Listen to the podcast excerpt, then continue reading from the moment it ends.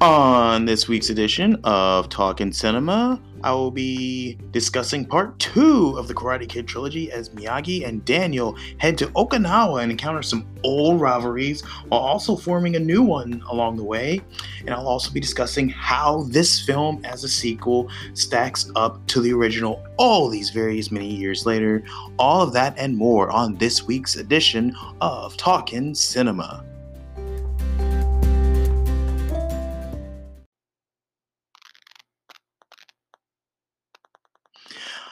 And hello, everyone, and welcome to another fun filled edition of Talking Cinema with your host, the one and only myself, Christoph Hankerson.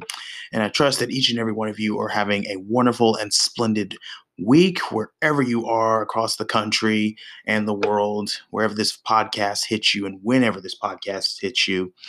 Um, I'm, I'm having I'm having a pretty good day slash week. Just going through the normal grind of day to day routines, work, off days, serving the community, you name it, I do it.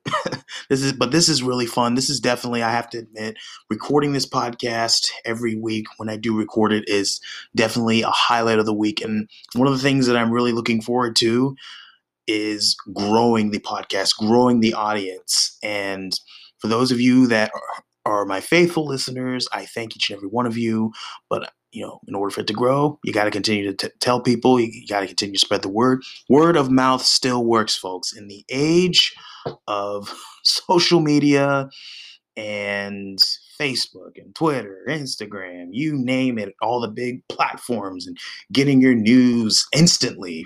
Some from fake sources, some from real and reliable sources that are trustworthy. But regardless of where and how you get your news, word of mouth even in 2020, the year of COVID, word of mouth still works, people. It still works. So continue to tell everybody, you know, tell your friends, tell your enemies, tell your mom, tell your dad, tell your uncle, you know, even if these certain sects of your family don't know how to use social media or don't know how to use Spotify or Apple or any other, you know, tech savvy apps that those of us in the, a certain demographic know how to use pretty well. Tell them anyways. I'd be delighted to not only grow the audience within my own demographic, but to also expand to other demographics as well. But without any further ado, we're going to get to the important business of this week's podcast, and that is discussing Karate Kid Part 2. Now, I'm sure a lot of you have seen part one, and I know a lot of you that are listening probably have seen part two as well, but I'm going to give a brief recap and analysis. So, obviously, in part one, Daniel moves to, from New Jersey to California, encounters trouble with Dan- Johnny Lawrence and his gang. You know, they, they challenge him to a fight in the All Valley tournament, and by luck of the draw and an illegal move, which I discussed very in depth in last week's episode, he wins. And pretty much Karate Kid Part 2 picks up right where Karate, the original Karate Kid left off. The second Karate Kid was released on June 20th, 1986. And actually, as a sequel, even though more people love the original and revere the original all these years later, the sequel actually made more money at the box office than the original. Just throwing that out there. And basically, it picks up right where the first one left off. And, you know, Miyagi is kind of talking to Daniel. And Daniel saying, you know, I've got a plan to retain my title. He's like, Miyagi already have one for you, early retirement. And so basically, kind of fast forward, you know, the sequel is set around six months after the events of the original film and that fateful all Valley tournament where Daniel wins. And Miyagi receives a letter from home where he's from in Okinawa that his father is very sick and it's you know it's time for you to go home and kind of take care of his affairs you know the way a kid or the way you know a child is supposed to take care of their parents when they're about to pass on miyagi gets it and he takes daniel along with him you know, to kind of expose him to Miyagi's culture You know, in this movie, we're kind of introduced a little bit briefly to Miyagi Do karate, and honestly, just kind of a side note, that's definitely one of the things I'm really looking forward to with Cobra Kai season three. They will be going to Okinawa, and they're going to be exploring more the the roots of Miyagi Do karate because we only got to see brief glimpses of it, believe it or not, in this sequel. So I'm really looking forward to learning more about that, seeing more of Okinawa once again. I really loved how they were able to film it in this film, in this particular film.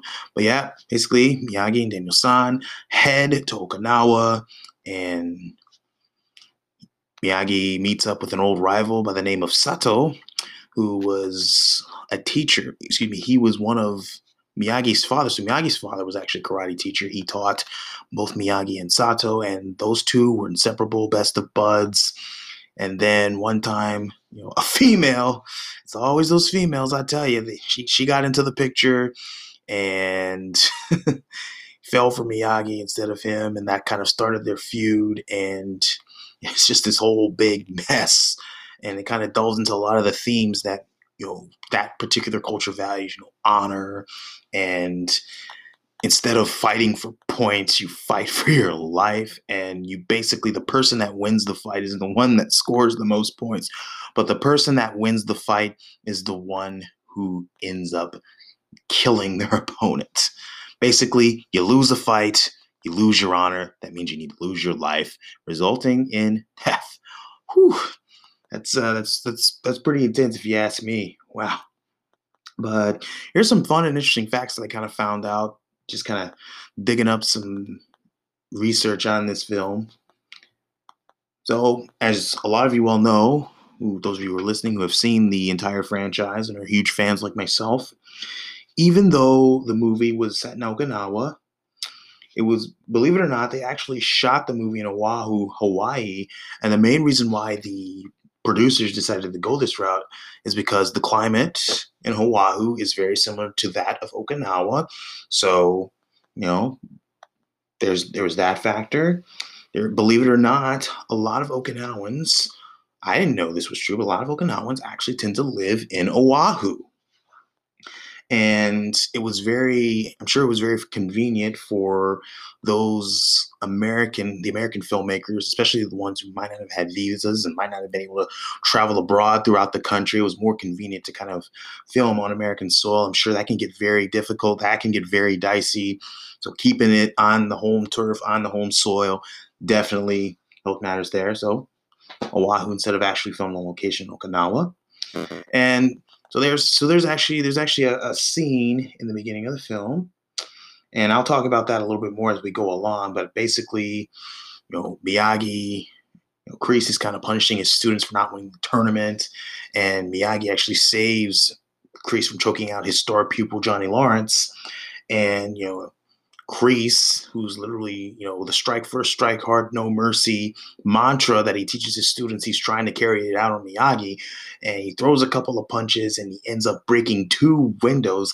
And as he was breaking those two windows, as you very well know, you're probably, this scene is probably already painting in your mind, as it's in mine right now. He breaks both of his knuckles. That scene, that very scene where he did that, that was actually 100% real. And it's not because he it was uh, believe it or not, I don't think it's because he broke the windows. It's because there was there was some kind of accident. They don't really detail it, but there was an accident on set. So the blood that you see on Kreese's knuckles, that's 100% real. So I, I just thought that was kind of interesting. You know, no stunt double or anything like that. Kreese actually did, or excuse me, Marty Kove actually did bust his knuckles on set. Whew, crazy guy. Though, as we, as I kind of noted in the last episode, there are, there are, in my opinion, a lot of connections in Rocky and the Karate Kid. For me, I see a lot of connections and parallels with Rocky's adversaries. You know, I likened Johnny Lawrence to Apollo Creed. I likened um, Ivan Drago to Chozen because they're both international, and I actually went the Mr. T route. I said Mike Barnes is basically the white Clubber Lang because of how much trash that he talks and how violent and ruthless and you know merciless he is. Whereas Chozen is a man of kind of a man of few words, like Ivan Drago. That's main. That's the main reason why I did it. I know that Rocky Three came out before Rocky Four. I know that Mr. T. Clubber Lang was introduced before Dolph Lundgren's portrayal of Ivan Drago, who's arguably one of the most iconic villains in cinema history. I know that's true, but personality-wise, I think you know, I think Mike Barnes was more Ivan Drago, and Chozen was more excuse me, Mike Barnes was more Clubber Lang and Chozen was more Ivan Drago. But I was able to find another Rocky Karate Kid connection. So, in my opinion, even though the original Karate Kid is my favorite film of the series, hands down, my favorite theme of all the themes that are in the Karate Kid trilogy, you know, Moment of Truth in the original, Glory of Love in this one, and Listen to Your Heart in the third.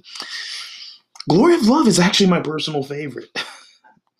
And the reason why this is an interesting fact is because Peter Cetera actually wrote the song and originally wanted to have it in Rocky Four. However, Sylvester Stallone opted for the song Hearts on Fire instead of this one. And as they say, the rest is, is history. I feel like Glory of Love fit this film just as well as Hearts on Fire hit, fit Rocky Four during that film's montage. So sometimes it's best to leave well enough alone. And I think they I think they went the right route in that in that case. So kudos. Kudos to Stallone for declining Glory of Love for his film and you know letting Karate Kid Part 2 have that thunder. And for those of you that are fans of the TV show Happy Days, as I was as a child watching the reruns on Nick at Night, there's a there's a fun little song they play in the 1950s dance club that Daniel and Kumiko go to. It is the song that was the theme song for the first two seasons of Happy Days. You all know Happy Days lasts for about, I believe, nine or 10 seasons on NBC. And Rock Around the Clock was actually the theme song for those first two seasons. Reason why this is important, reason why this is fascinating the one and only Pat Morita, Mr. Miyagi himself, actually played Arnold. He was a main cast member in season three of Happy Days, even though this particular theme was only used for the first two seasons. And they went to the theme that they used the rest of the show. Know, Pat Morita kind of being in there makes that important. So it was obviously a very, it's a very good detail to bring up.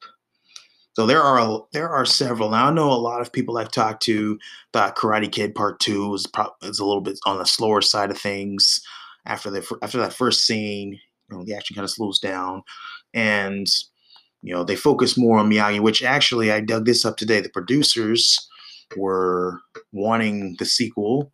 They were debating on whether the sequel was going to be about Kreese's revenge, and the third one was going to be about Miyagi's backstory. Well, they ended up going with Miyagi's backstory in part two, and Kreese obviously gets you know his revenge or attempts to get his revenge in part three on Daniel and Miyagi for you know contributing to Cobra Kai going under, even though that was kind of his own fault. And that's what we're gonna that segues perfectly into what I'm gonna talk about with this particular scene. So I think one of the most pivotal scenes in the movie is actually the opening scene, where you know this is you know Johnny has you know, he's lost the All Valley tournament. He lost to Daniel. Fortunately, it was a legal move. He should have won, but he loses. And Kreese is is uh, you know, strike first, strike hard, no mercy never accepts defeat, never everything that he learned in the military, he kind of took it to the max, to the pretty much to the 10th degree with his Cobra Kai students. And, you know, they've been loyal to him, you know, not just Johnny, but the others Bobby, Tommy, Jimmy, Dutch, you know, the whole dojo, they've been loyal to him.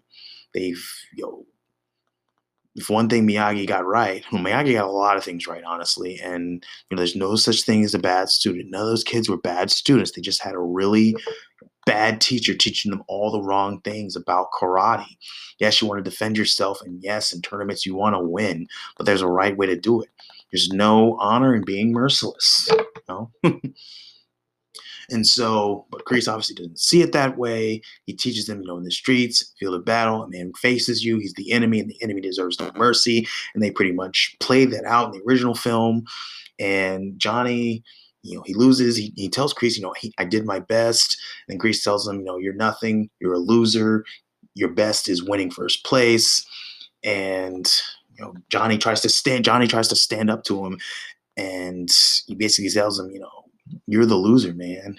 then obviously offends Kreese, so he takes his trophy, breaks it, and then the next thing you know, Johnny confronts him and tells him, you know, you're really sick, and he he chokes. He, he chokes him with the intention of literally trying to in more ways one than another in more ways than another potentially killing johnny. I mean he's obviously trying to teach him a lesson but you know with the physical force and all the, the combat training that Kreese has, he literally could have killed him if Miyagi had not come over and intervened like he did.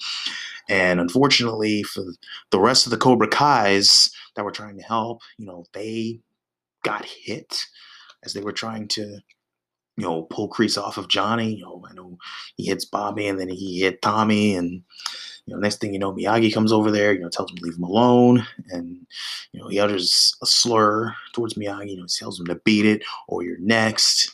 And obviously, you know, Miyagi believes in fighting with honor, and he also believes in defending others, regardless of how they've treated you. Know, the Cobras put Daniel through; they put they pretty much put him through the fire for a lot of things that he for a lot of things that were done, a lot of misunderstandings if you kind of look back on it. But you know, Miyagi, in probably one of the best forms of reverse psychology that I've seen in a film, after Kreese bloodies both of his knuckles, he puts Kreese on his knees and tells you know, mercy is for the weak. We do not train to be merciful here you know, man faced you, he's enemy, and enemy deserves no mercy. The same exact words that Miyagi heard Kreese utter in the dojo that one day when they came to organize Hall, Daniel fighting in the All Valley tournament. And just when you think Miyagi is going to break John Kreese's nose, he goes, yeah! And he stops, and all he does is give it a nice little honk, which was no doubt kind of put in there to keep the film PG, not borderline PG 13. But reason why reason why that scene is so important is because I believe it was firmly at that very moment that the Cobras, the, all the Cobra Kai saw John Kreese for who he truly was. He was a very, he was a cruel man. And I think that was pretty much summed up with what Miyagi told Daniel afterwards. And Daniel was like, you know, you could have killed him. And Miyagi said, hey. Daniel's like, well, why didn't you? And he basically tells him, because Daniel-san, for man with no forgiveness in heart, heart as black as John Kreese's, no forgiveness in his heart, living is even worse punishment than death. Very, very poignant and powerful words from Mr. Miyagi. I that's because that's because that's so true. You know, you meet when you meet people like that in real life who are just so adamant on and angry and wanting to fight the whole entire world and you know don't have have little to no humility or compassion. You know, them living their lives that way is 10 times is even worse than just ending it right there. So very powerful, very poignant from Miyagi. And kind of fast forwarding to the final sequence in the film. You know what I'm talking about. Here. I'm talking about the death match here. And obviously at this point, Chozen, he's got Kumiko under wraps, and Miyagi kind of tells Daniel, this is, you know, Daniel-san, this, you know, this isn't a tournament. This is for real. Basically, you're not trying to score a point on Chozen. You are fighting not only for your life, but you're fighting for the life of the of Kumiko, which was his girlfriend in this movie, and which obviously Elizabeth Shue's character Allie was kind of written out. She dumps Daniel by to go out with a high school football star which she did, and but in reality, she was actually resuming her studies at Harvard. So apparently, so that basically goes to show you Elizabeth Shue was very smart in real life. But needless to say, Tamlyn Tomita, who played Kumiko in this movie, ended up being Daniel's new girlfriend, and you know, Chozen's kind of got her in a very strong headlock. Daniel has to fight for her honor. He has to fight, but not only has to fight, he has to win. This kid, I mean, about six months earlier, he was just fighting in a tournament, fighting for points. He goes from fighting for points to fighting for his life which begs the question how in the world, and I'm going to talk about this even more when I review Karate Kid Part 3 next week, but how in the world do you go from fighting, in my opinion, the Ivan Drago of the Karate Kid franchise, Chozen to losing to Clubber Lang, the Clubber Lang of the Karate Kid franchise, Mike Barnes, who was nothing but talk and brass and finesse. He was just a punk. That kid was a punk. How do you go from how do you go from beating Chozen to losing to, to Mike? I, I will talk a little bit more about much more about that next week. Much more about that next week. But you know, that death match was that was intense. That was brutal.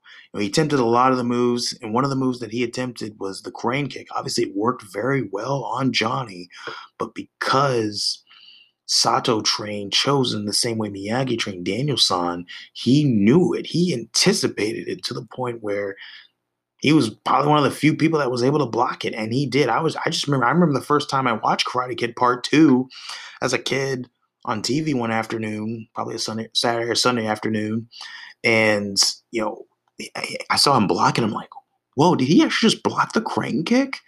Blocked it like it was nobody's business.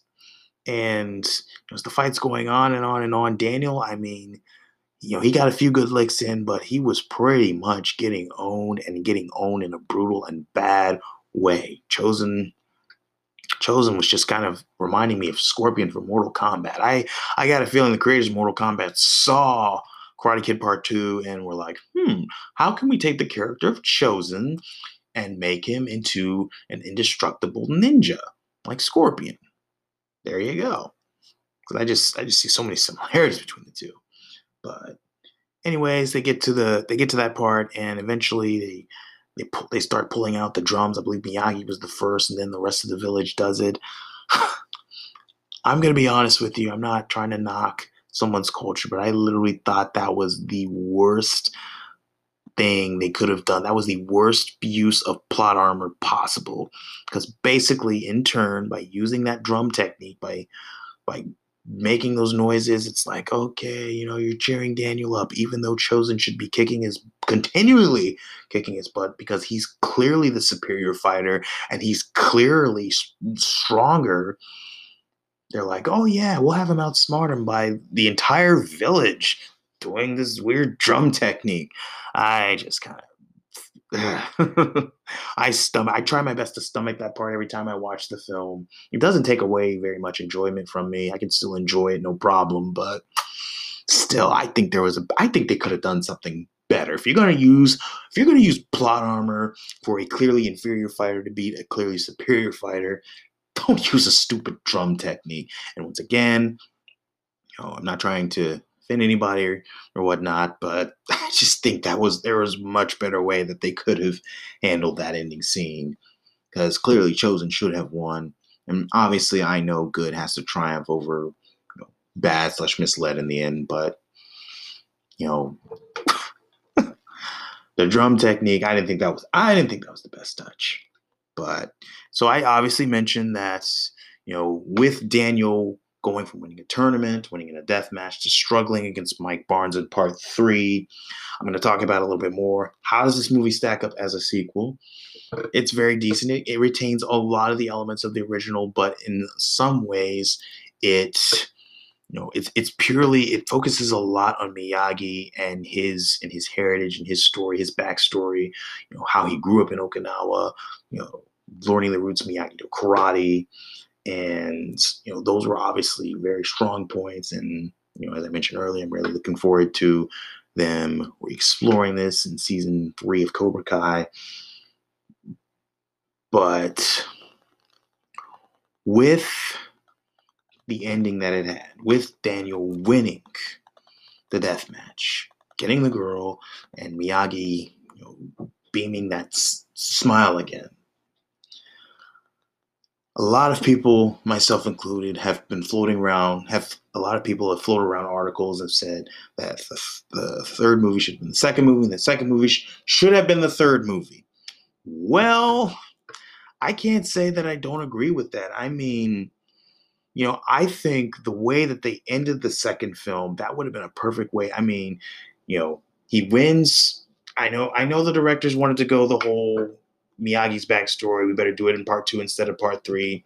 But I think if they have attempted to go with Kreese's revenge as part two and Miyagi's backstory as part three, I would have not been indifferent towards that. I would have been all for it because I think I personally think it would have made more sense for them to, you know, continue the All Valley tournament as the as the as the title for plot as the the main plot line for part two. You know, he defeats Johnny in the original. Perhaps for part two, Kreese's revenge. He defeats Mike Barnes. He might, he obviously might struggle with him a little bit more. Mike is a little bit stronger of an opponent, but he defeats Mike Barnes in part two. And honestly, I try. I wish they would have made him a little less overpowering, perhaps for that one. Then in part three, they go they go to Okinawa. We learn more about Miyagi's backstory. Takes on Chozen the death match, wins, gets the girl, and instead of her opening up a dance studio in Japan, or and Daniel actually hit it off. They get married and the rest, as I say, is history. Now, obviously, I know that would mess with Cobra Kai canon because obviously, me, Daniel meets the woman of his dreams later on in life. They get married, have two wonderful kids. He's the owner of the Russo's Auto Company. You know, they kick the competition all across the, all across Southern California, Los Angeles area and whatnot. And I know I'm giving, giving away some major spoilers for those of you who have not watched Cobra Kai on Netflix yet, but I'm just going to say this for those of you that are listening to this episode that are huge Karate Kid fans or claim to be huge Karate Kid fans, if you at this very moment, Cobra Kai has been on Netflix for almost a month. If you at this moment and are listening to my podcast, you're listening to my voice, you're listening to me talk about Karate Kid, talk about Cobra Kai, give away spoilers. If you're listening to all this and you haven't seen seasons one and two of Cobra Kai, I'm just gonna straight out say it. You're not a true fan of the Karate Kid. The show has been out for over two years now. I binge watch season one, first day it aired back in May of 2018, and did the same thing for season two. I stayed up till 5 a.m. and I had to be to work three hours later. I stayed up to 5 a.m. watching season two of Cobra Kai because I could, I just could not bear going to work and going through all the responsibilities of that day, having only watched maybe two, three, four, or five episodes. I had to sit and watch it all. It's such compelling television, especially if you're a diehard fan of the Karate Kid franchise and grew up loving it. If you haven't seen it by now, I, I, question I question your fandom. I question your love for the franchise if you haven't seen it by now. But anyways, I know it's Beef Rabbit Chop. I'm gonna I'm gonna focus it in and bring it on home. I personally believe that Chozen was Daniel's biggest foe. Mike Barnes was not. And here's the reason why Chozen. This is proven, but Chozen is literally the only adversary in the Karate Kid franchise out of Daniel's three foes, J- Johnny, Mike, and Chozen. He's the only one that actually landed a hit on Miyagi, even though it wasn't exactly clean. He did manage to make contact with a spear on Mr. Miyagi, and that's something that I mean, he made very, you, you know, made very quick work of Mike Barnes in part three, and very quick work of Johnny and his and his pals in the original. So there's no doubt that that right there alone is enough to say that Chozen is the most deadly adversary. Now, Mike, he was definitely psychotic, but Mike was only motivated by money. Chozen, money didn't matter to him.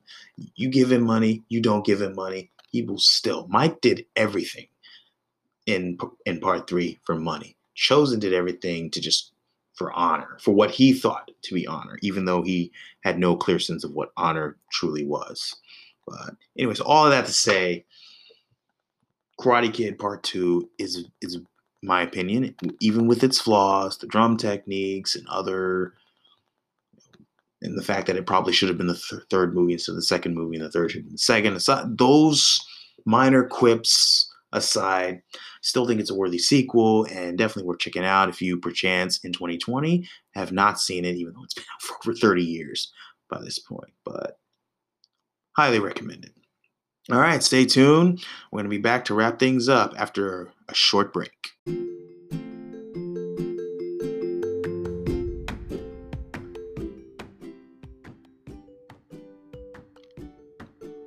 Well, that's all the time we have for this week's episode of Talking Cinema.